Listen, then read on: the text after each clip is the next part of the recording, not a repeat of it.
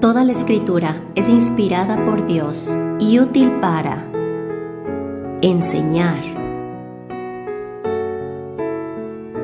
redarguir,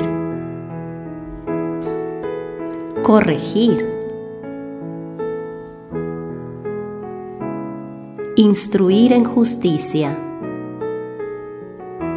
a fin de que el hombre de Dios sea perfecto enteramente preparado para toda buena obra.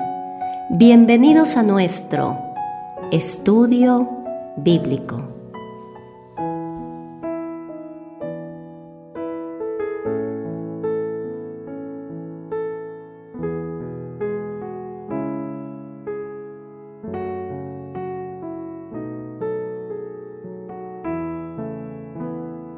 Bienvenidos a nuestro estudio de hoy. Hoy estaremos compartiendo nuevamente en el libro del profeta Daniel, en el capítulo 9 de este libro, aquella conocida profecía como las 70 semanas del profeta Daniel. Este pasaje que nosotros estaremos eh, estudiando hoy realmente es, es importante porque es la base para poder comprender o trazar correctamente otros pasajes que nos hablan acerca de los tiempos venideros. El correcto entendimiento de este pasaje, nuevamente, es la base para comprender muchos pasajes proféticos. Por eso es tan importante el poderle prestar atención. Pero más que esto, siempre debemos ver hacia el propósito del libro del profeta Daniel. Si bien el entendimiento de las cosas que Dios dejó descritas como cosas que están adelante en nuestros días es importante, es más importante que nosotros a través de ellas veamos nuestra necesidad verdadera de entregar nuestra vida a Cristo. Y ese es el propósito no solamente de lo que Dios le mostró a Daniel, sino también de lo que nosotros estaremos compartiendo hoy. Ese anhelo de Dios, sin duda, es que el contemplar las cosas que Dios dejó descritas y cómo éstas cada vez se fueron cumpliendo a su tiempo, y entender que aquellas que Él dejó descritas para el tiempo que está delante de nosotros también se cumplirán, debe llevarnos a rendir nuestra voluntad y nuestro corazón al Señor. La soberanía de Dios y su omnisciencia, es decir, el conocimiento previo de todas las cosas, es evidente en un libro como el del profeta Daniel, y es sumamente alentador para la vida del creyente el poder reconocer que tanto a nivel eterno, es decir, en cuanto a toda la historia de la humanidad, como en la vida de cada uno de nosotros de forma detallada y personal, Dios tiene control. Y no solamente tiene control, sino que también conoce aquellas cosas que sus hijos enfrentarán. Como Dios se lo mostró a Daniel, Dios también en nuestras vidas, Él conoce lo que hay en nuestro corazón, cuáles son nuestras necesidades y nuestros anhelos. Y el poder comprender esa omnisciencia de Dios, esa sabiduría eterna del Señor, puede alentar nuestros corazones a confiar plenamente en Él. Espero que este tiempo sea un tiempo de edificación Así es que vamos a orar para pedirle a Dios que nos guíe y poder comenzar nuestro estudio del capítulo 9 del profeta Daniel. Vamos a orar. Padre, te queremos agradecer por esta oportunidad que tú nos das de compartir nuevamente tu palabra. Agradecemos, Señor, que tú nos permitas tener esta libertad y ahora te pedimos que tú nos guíes y que a través de tu palabra tú puedas hablar a nuestro corazón. Te pedimos y agradecemos en el nombre de Jesús. Amén, Señor. Pues nuevamente vamos entonces al capítulo 9 del libro del profeta Daniel. Estuvimos viendo algunas partes de este capítulo en, nuestro estudio de la vida del profeta, cuando hablamos cómo Dios hizo de este hombre un hombre definido para vivir para el Señor. Vimos cómo Dios definió su corazón para vivir completamente eh, en intimidad con el Señor. Y hoy vamos a ver parte de esto porque el capítulo 9 empieza con una confesión con una oración del profeta en donde él reconoce aquellas cosas que el pueblo ha vivido y también él. Es bien importante siempre considerar en qué momento es que Dios trajo estas revelaciones a sus hijos, como lo hizo con Daniel. Si nosotros vemos en este capítulo 9 del libro de Daniel, estas condiciones incluyen las siguientes cosas. Primero, una vida de intimidad con Dios. Si nosotros vamos a Daniel capítulo 9 y leemos en el versículo 3, leemos lo siguiente. Y volví mi rostro a Dios el Señor, buscándole en oración y ruego, en ayuno, silicio y ceniza. El silicio y ceniza siempre son un sinónimo de un corazón quebrantado, de un corazón humillado delante de Dios. Y aquí Él nos describe cómo estaba Él en ese momento. Volvió su rostro, dice, a Dios el Señor, buscándole en oración y ruego en ayuno, silicio y ceniza. Esto nos habla de una intimidad con el Señor, nos habla de que este profeta estaba buscando esa relación personal con Cristo de una forma verdaderamente íntima. Es el llamado de Dios también a nuestras vidas, que nosotros busquemos esa intimidad con el Señor. Lo que nosotros tenemos acá entonces es un profeta que vive en profunda comunión con Dios, con su Señor, y le busca al Señor con un corazón sencillo, con un corazón humillado, un corazón quebrantado, pero sobre todo un corazón deseoso de conocer la voluntad de Dios para vivirla. Es esto lo que Dios nos dice en su palabra. Si nosotros vamos a Salmos, capítulo 25, y leemos en este versículo, el versículo 14, Salmos 25, 14 nos dice lo siguiente. La comunión íntima de Jehová es con los que le temen, y a ellos hará conocer su pacto. Lo que nosotros tenemos acá es que aquel que vive en intimidad con el Señor podrá conocer aquellas cosas que son la voluntad de Dios para su vida. No es diferente el principio que vemos en el libro del profeta Daniel. Él vivía en oración, en ruego, en ayuno, en silicio, en ceniza, y entonces Dios decide traer a este hombre el entendimiento de las cosas que vendrán sobre su nación. Así es que lo primero que vemos entonces es que este profeta vive en comunión íntima con Dios.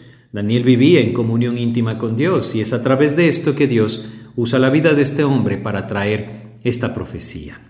Pero no solamente esto, esto incluye lo siguiente. Si vemos en el versículo 2 de Daniel capítulo 9, leemos acá, en el año primero de su reinado, yo Daniel miré atentamente en los libros, el número de los años de que habló Jehová al profeta Jeremías, que habían de cumplirse las desolaciones de Jerusalén en setenta años. La comunión íntima del creyente con Dios debe llevarse a cabo de la misma forma que Daniela está llevando a cabo, a través de la palabra de Dios. Hoy tristemente hay muchas maneras o muchas cosas que pueden llegar a sustituir supuestamente la palabra de Dios en la vida del creyente. Debemos entender que esto nunca es así. Debemos entender que Dios nos dice con toda claridad que la necesidad de nuestro corazón es ir a la palabra de Dios. Si nosotros leemos en Primera de Pedro, en el capítulo 2 de, de Primera de Pedro, nos dice lo siguiente el versículo 2. Desead como niños recién nacidos la leche espiritual no adulterada, para que por ella crezcáis para salvación. Y el 3 añade, si es que habéis gustado la benignidad del Señor. Esto se refiere a la palabra de Dios y la compara aquí con esa leche espiritual no adulterada que lleva al creyente a crecer en el conocimiento del Señor y en la firmeza de su salvación. Daniel meditaba en la palabra de Dios y como lo leímos en el 9.2 de Daniel, él estaba ahí meditando en aquellas cosas que Dios le había dicho al profeta Jeremías. Es ahí entonces en donde Dios empieza a mover todas las cosas para traer esta visión a Daniel el profeta. Pero vemos también que el meditar, el escudriñar las escrituras, estaba en la vida del profeta Daniel acompañado de la oración.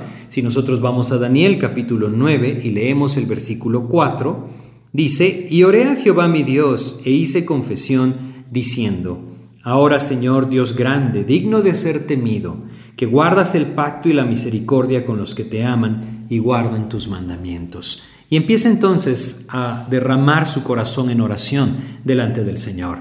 Entonces tenemos algo aquí muy claro. Este es un hombre que vive en comunión íntima con el Señor. Esa comunión íntima con el Señor está, es llevada a cabo a través de la meditación, del escudriñar la palabra de Dios. El meditar y escudriñar las escrituras estaba acompañado entonces de la oración en su vida. Esta oración, como vemos en el versículo 4, podemos ver prácticamente tres partes claras en esta oración que el profeta Daniel hace. Lo primero que él hace es confesar su pecado. Y es tan importante que nosotros comprendamos las circunstancias en las que esta profecía fue dada a Daniel. Muchas veces el creyente anhela conocer la voluntad de Dios para su vida, pero no tiene claridad en cuanto a lo que Dios anhela para él. Y la razón es porque no vive en intimidad con el Señor, no busca su palabra, no clama a Él en oración, pero aún así busca que el Señor le dirija. Esto no sucede, debemos entender que el Señor a través de su Espíritu puede dirigir nuestras vidas. Todo aquel que vino a Cristo, como Efesios 1, 13 y 14 nos dice, ha sido sellado con el Espíritu Santo de Dios, y el Espíritu de Dios puede dirigir la vida del creyente. Sin embargo, Dios anhela que vivamos en esa intimidad con Él a través de su palabra, a través de la oración, que dará entonces al Espíritu de Dios esa libertad para dirigir nuestra vida y transformar nuestro entendimiento. Daniel lo entendía, Daniel lo conocía y por eso él vivía en esta intimidad con el Señor. Esta intimidad entonces le llevaba a la oración y en su oración, les repito nuevamente, la primera parte que vemos es la confesión del pecado. Él vio, la palabra y la palabra es como un espejo delante del creyente que le permite ver aquellas cosas que deben ser arregladas. Ahí entonces la confesión se puede llevar a cabo y el perdón del Señor puede venir. Si leemos los versículos 5 y 6 de Daniel 9, leemos lo siguiente.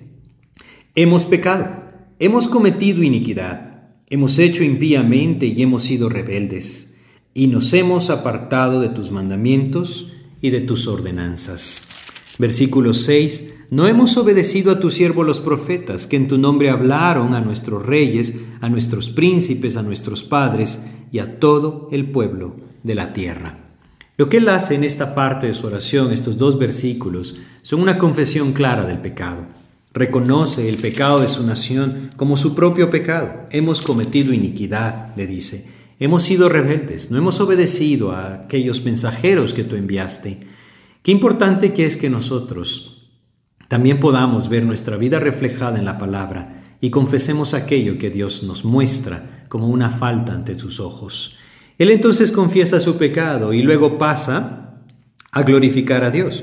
En los versículos 7 en adelante, Él glorifica a Dios y reconoce la soberanía del Señor y también reconoce su justicia. Y si vamos al versículo 18 y 19, vemos cómo pasa entonces a clamar por misericordia.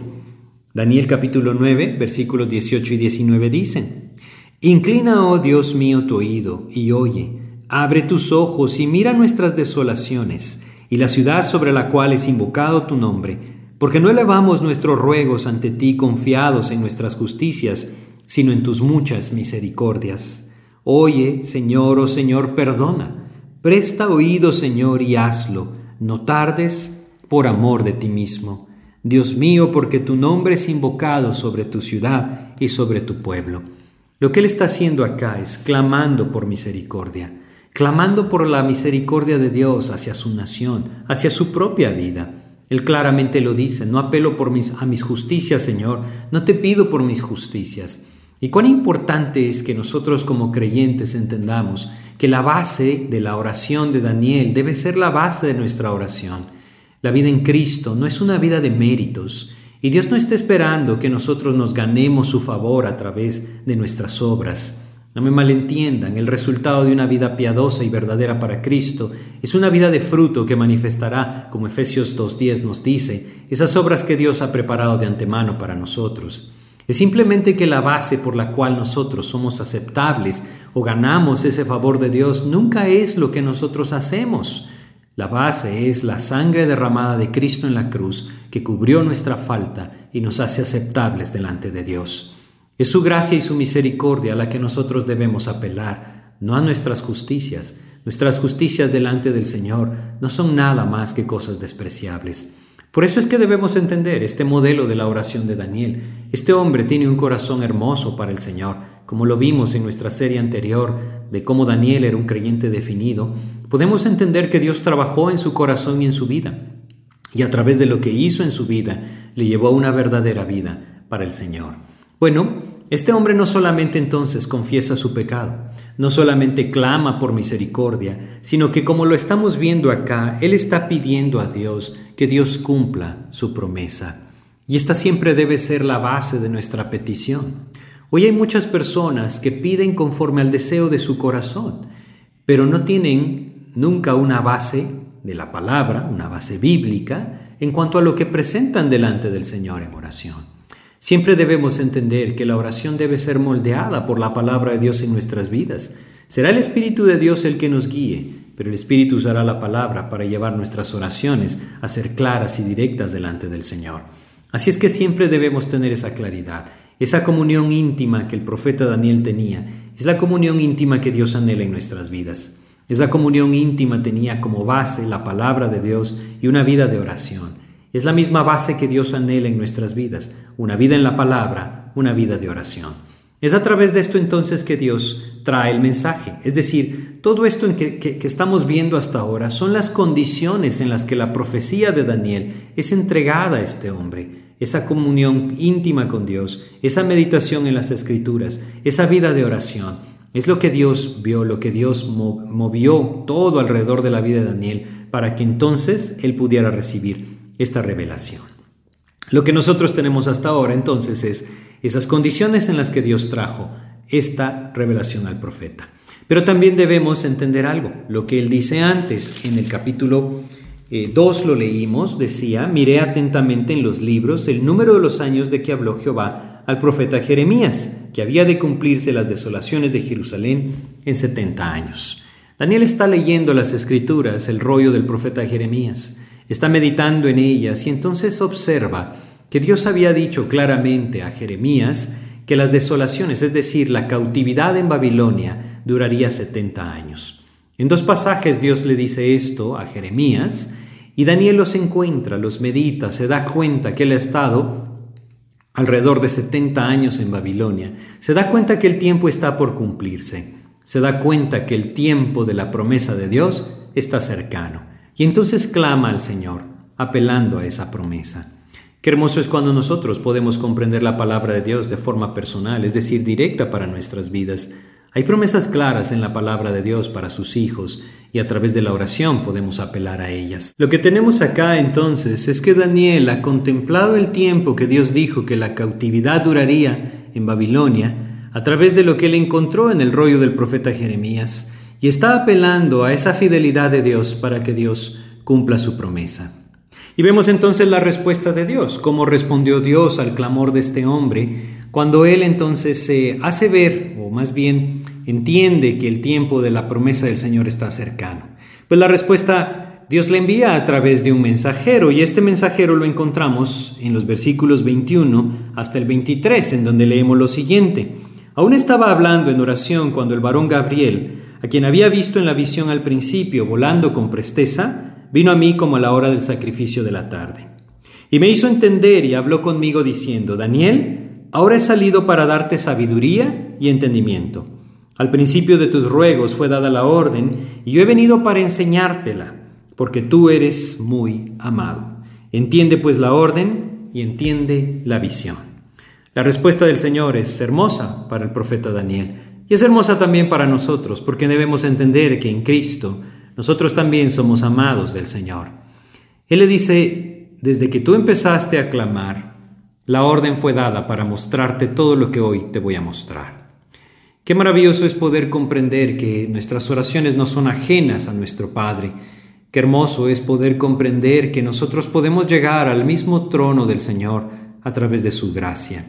Y veremos entonces lo que Dios le mostró a este profeta. En los versículos 24 al 27 tenemos el mensaje que Dios le dio a Daniel a través del ángel Gabriel. Y leeremos cada uno de estos versículos. Dice lo siguiente, setenta semanas están determinadas sobre tu pueblo y sobre tu santa ciudad, para terminar la prevaricación y poner fin al pecado y expiar la iniquidad, para traer la justicia perdurable y sellar la visión y la profecía y ungir al santo de los santos Sabe pues y entiende que desde la salida de la orden para restaurar y edificar a Jerusalén hasta el Mesías príncipe habrá siete semanas y sesenta y dos semanas. Se volverá a edificar la plaza y el muro en tiempos angustiosos. Y después de las sesenta y dos semanas se quitará la vida al Mesías, mas no por sí. Y el pueblo de un príncipe que ha de venir destruirá la ciudad y el santuario. Y su fin será con inundación. Y hasta el fin de la guerra durarán las devastaciones. Y por otra semana confirmará el pacto con muchos. A la mitad de la semana hará cesar el sacrificio y la ofrenda. Después con la muchedumbre de las abominaciones vendrá el desolador hasta que venga la consumación y lo que está determinado se derrame sobre el desolador.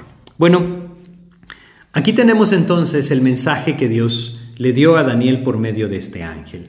Y vamos a verlo parte por parte. Primero vemos que habla de 70 semanas, ¿no?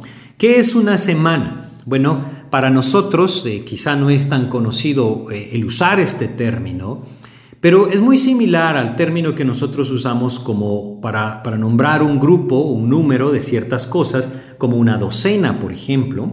Una semana es un grupo de siete, puede ser días o años.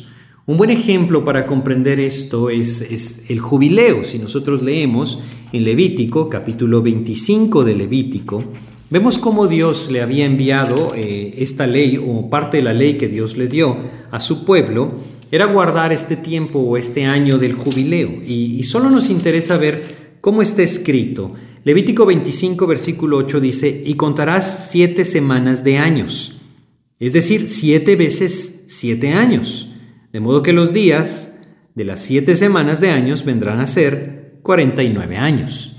Es un buen ejemplo para comprender cómo se usaba este término semanas. Era una serie de siete, ¿sí? Y lo que vemos en este eh, pasaje de Levítico 25.8 es que una semana contiene siete años. También era usada como semana de días, pero cada vez en el Antiguo Testamento que significa días está acompañado del término días. Acá vemos que son 70 semanas y entendemos que estas 70 semanas, al igual que en Levítico, son semanas de años. ¿sí? Ahora, esto quiere decir que en total tenemos 70 semanas de años es decir, 490 años. Esta profecía que Dios le da a Daniel le habla de 490 años y vamos a ver cómo están distribuidos estos años. Primero le dice, vamos a leer nuevamente, en el versículo 24 decía, 70 semanas están determinadas sobre tu pueblo y sobre tu santa ciudad.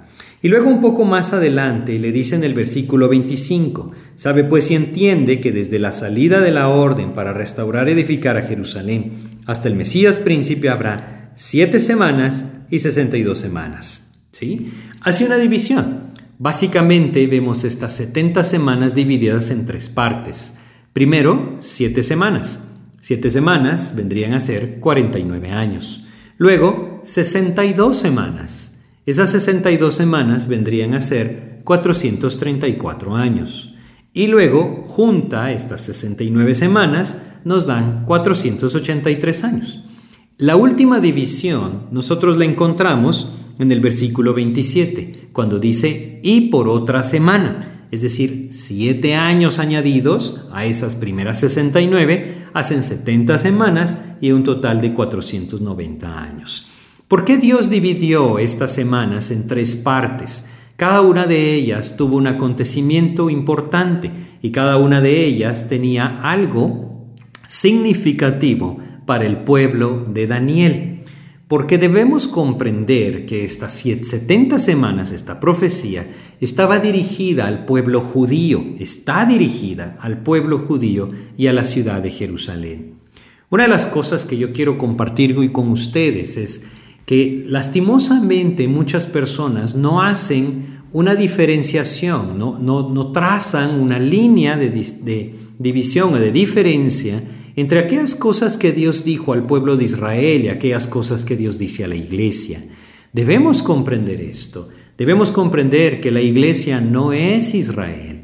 Que si bien Dios en este tiempo está llamando a un pueblo para su nombre, como Hechos 15 nos dice, el pueblo de Israel sigue siendo el pueblo de Dios en el sentido de todo lo que Él dejó escrito en las profecías que se refieren a este pueblo. En el versículo 24, cuando el ángel empieza a decirle esta visión a Daniel, le dice con toda claridad, 70 semanas están determinadas sobre tu pueblo y sobre tu santa ciudad. ¿Cuál era el pueblo de Daniel? El pueblo de Daniel era el pueblo judío. ¿Cuál era la santa ciudad de la que Daniel anhelaba y hacia donde él oraba? La ciudad de Jerusalén. Por eso es que debemos ser muy cuidadosos. Si nosotros tratamos de interpretar las profecías bíblicas sin hacer esa separación entre la iglesia e Israel, haremos una mezcla de profecías, de cosas, de mensajes que realmente no entenderemos nada. Y tristemente muchas personas así lo hacen y buscan de cierta forma dar una espiritualización a las cosas que Dios dijo al pueblo de Israel, siendo que éstas simplemente no contienen ninguna espiritualización, sino que son claras y literales hacia la nación de Israel. Lo que nosotros tenemos entonces acá, y es importante entenderlo, vuelvo a recalcarlo, es una profecía dirigida al pueblo judío y a la nación de Israel y a la ciudad de Jerusalén. Están determinadas sobre tu pueblo y la santa ciudad, dice el versículo 24.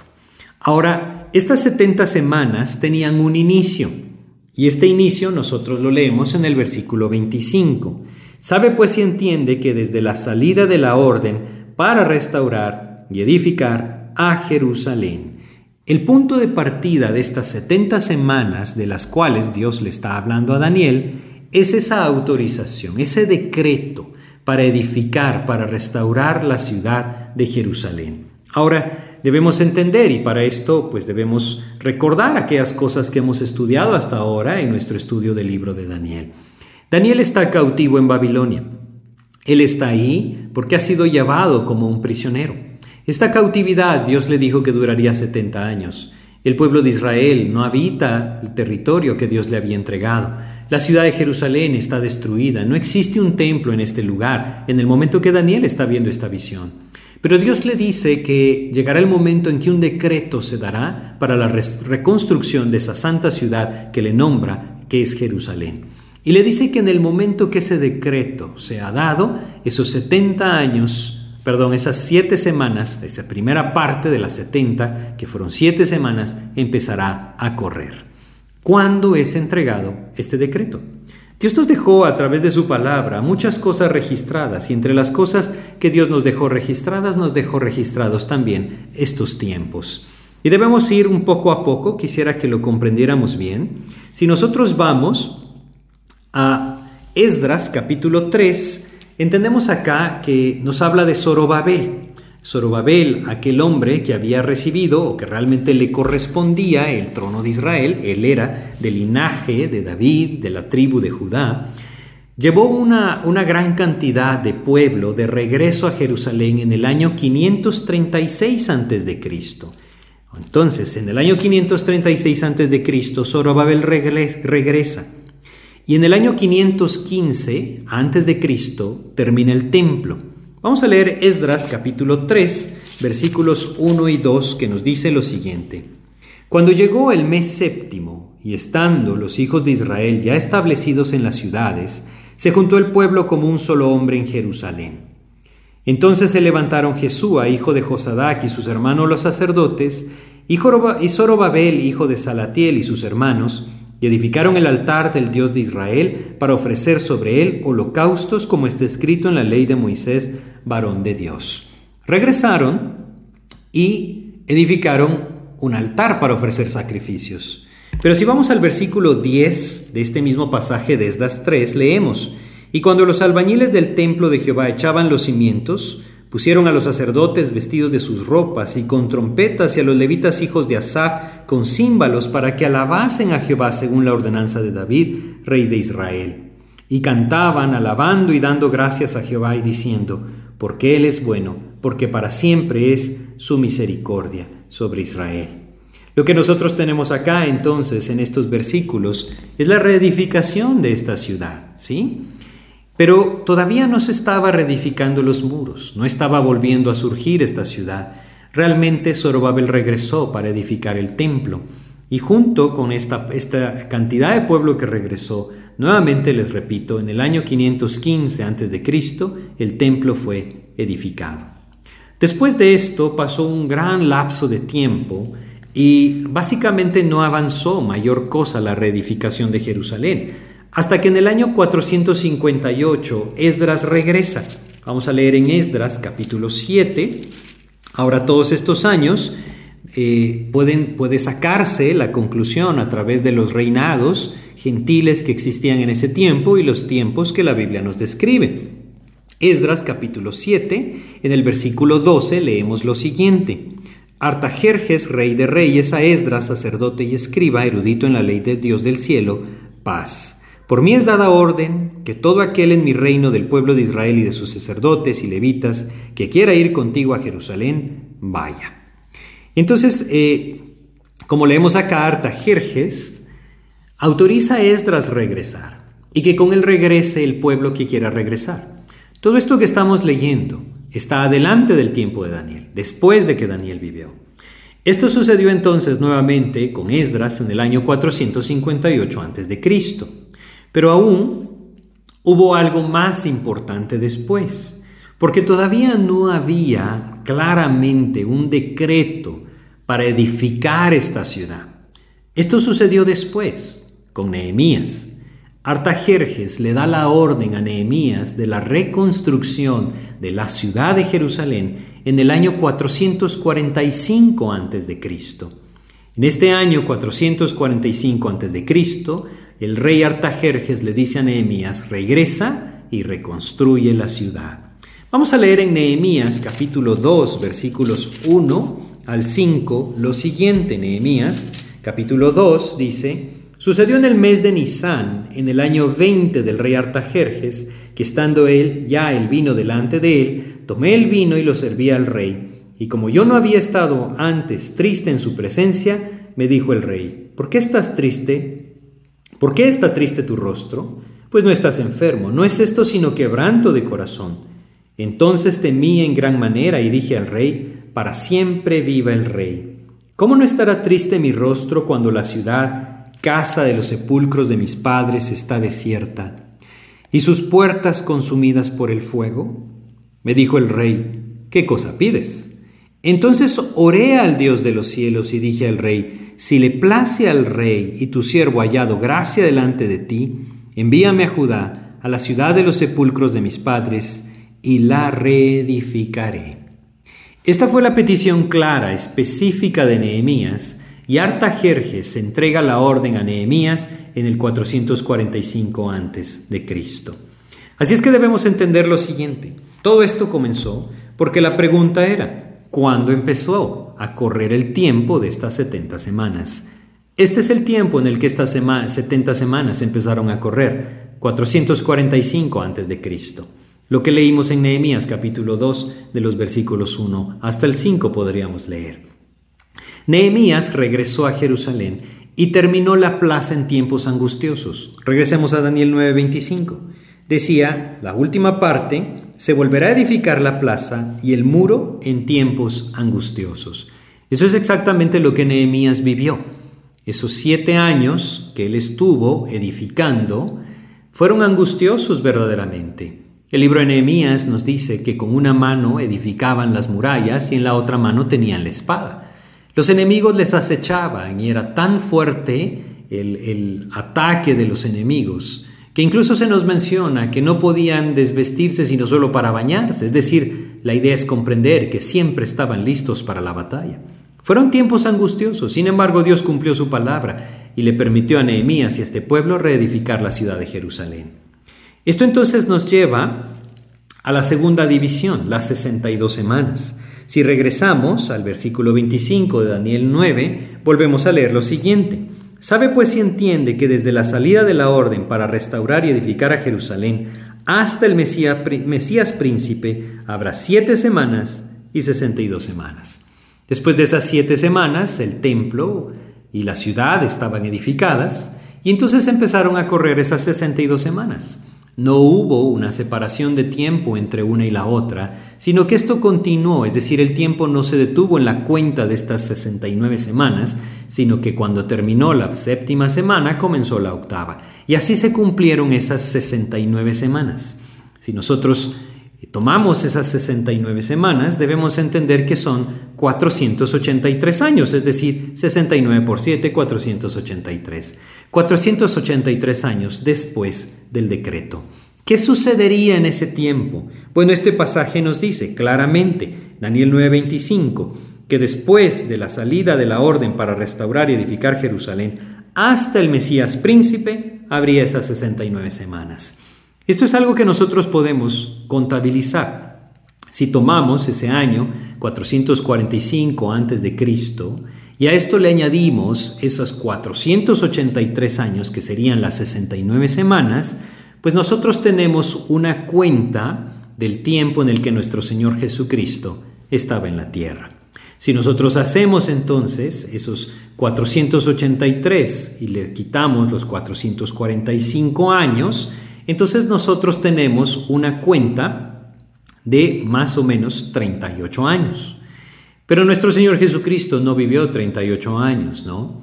El Evangelio de Lucas nos dice que su ministerio empezó cuando él tenía alrededor de 30 años y nosotros sabemos claramente por lo que los Evangelios nos cuentan que su ministerio duró alrededor de tres años y medio. Eso quiere decir que nuestro Señor Jesucristo vivió solamente 33 años y medio, o por ahí más o menos. Pero aquí tenemos una cuenta de 38. Bueno, debemos entender que hay un, hay una, un, un tiempo, un lapso de tiempo que no fue tomado cuando nuestros calendarios fueron hechos. 500 años después del tiempo de nuestro Señor Jesucristo, la persona que tomó los, los tiempos y armó los calendarios puso la muerte de Herodes cinco años después de lo que ahora sabemos a través de muchos hallazgos arqueológicos que realmente sucedió. Entonces entendemos que nuestro Señor Jesucristo no nació realmente en ese lapso que se considera el año cero, podríamos decir, sino que tiene un, tiempo de aproximadamente cinco años de movimiento. Esto hace que la cuenta sea realmente exacta. Por supuesto, estamos contando en años, esto está contado en días, pero realmente debemos entender algo maravilloso. Nuestro Señor Jesucristo entró a esa ciudad de Jerusalén montado en ese asno, en ese pollino hijo de asna, cuando esas 69 semanas desde el decreto para reconstruir Jerusalén se cumplieron. La palabra de Dios se cumplió. 483 años después de que Artajerjes le dio a Nehemías el decreto para reconstruir la ciudad, 69 semanas de años después de ese decreto, nuestro Señor Jesucristo estaba entrando a Jerusalén. ¿No les parece esto algo maravilloso? Realmente los escribas debían conocerlo. Ellos sabían que el Mesías vendría de Belén. Ellos podrían haber tenido una clara cuenta de las cosas, pero simplemente no quisieron recibir a Jesucristo. Bueno, el Señor cumplió ese tiempo y este tiempo transcurrido, nuevamente como les repito, es el tiempo en esa semana en la que nuestro Señor Jesucristo entregó su vida en la cruz. Quisiera que leyéramos Zacarías capítulo 9, Zacarías capítulo 9, y en este pasaje leyéramos el versículo 9. Este pasaje nos habla de cómo vendría el rey, el Mesías, aquel que menciona Daniel 9:25. Zacarías 9:9 dice, Alégrate mucho, hija de Sión, da voces de júbilo, hija de Jerusalén. He aquí tu rey vendrá a ti, justo y salvador, humilde y cabalgando sobre un asno, sobre un pollino, hijo de asna. Eso es exactamente lo que el Señor Jesucristo cumplió. Y 483 años después de que esa cuenta de las 70 semanas iniciara, nuestro Señor Jesucristo entró en Jerusalén montado en ese pollino de asna. ¿No es maravilloso que Dios haya cumplido su palabra a cabalidad? Pues Dios lo hizo. Y a través de su palabra nosotros podemos comprender, conocer cómo Dios cumple su promesa cómo Dios tiene conocimiento de los tiempos, cómo Él mueve absolutamente todo para que cada detalle encaje en su plan eterno. Si uno comprende esto, y si uno comprende lo que Dios le dijo a Daniel, eres muy amado, que nosotros en Cristo también lo somos, pensemos por un momento, ¿qué es lo que debemos temer? ¿Hay acaso algo en nuestras vidas que esté fuera del alcance del poder de Dios? No lo hay. ¿Hay al caso algo en nuestras vidas que esté fuera del propósito de amor del Señor? No existe nada así. Es ahí donde el creyente puede llegar a tener un profundo descanso. Lo que Dios nos está mostrando acá es que la cuenta a la venida de nuestro Señor Jesucristo, en esa primera venida entregar su vida en la cruz, a ofrecerse a sí mismo como el Rey, pero fue rechazado, se cumplió a cabalidad. Es hermoso poder comprender estas cosas, porque eso nos habla no solamente de la grandeza y poder de nuestro Señor, sino de lo maravilloso de la palabra escrita que Él nos entregó. Es así como nosotros podemos llegar a conocer cada vez más la grandeza del Señor. Ese tiempo se cumplió y esas 69 semanas se cumplieron. Vamos a detenernos acá en nuestro estudio de hoy y la segunda parte de este estudio lo continuaremos en nuestro próximo estudio. Que Dios les bendiga, pero antes de terminar vamos a hacer una oración. Padre, te queremos agradecer por este tiempo y te pedimos que tú nos ayudes, Señor, a poder meditar en tus maravillas. Gracias Padre porque reconocemos que tú eres el que nos ha dejado tu palabra. Y Padre bendito, qué maravilloso poder comprender que tu palabra se cumple. Ayúdanos pues a confiar en ti. Te agradecemos y te pedimos en el nombre de Jesús. Amén, Señor. Muchas gracias por su atención. Nuevamente, que Dios les bendiga.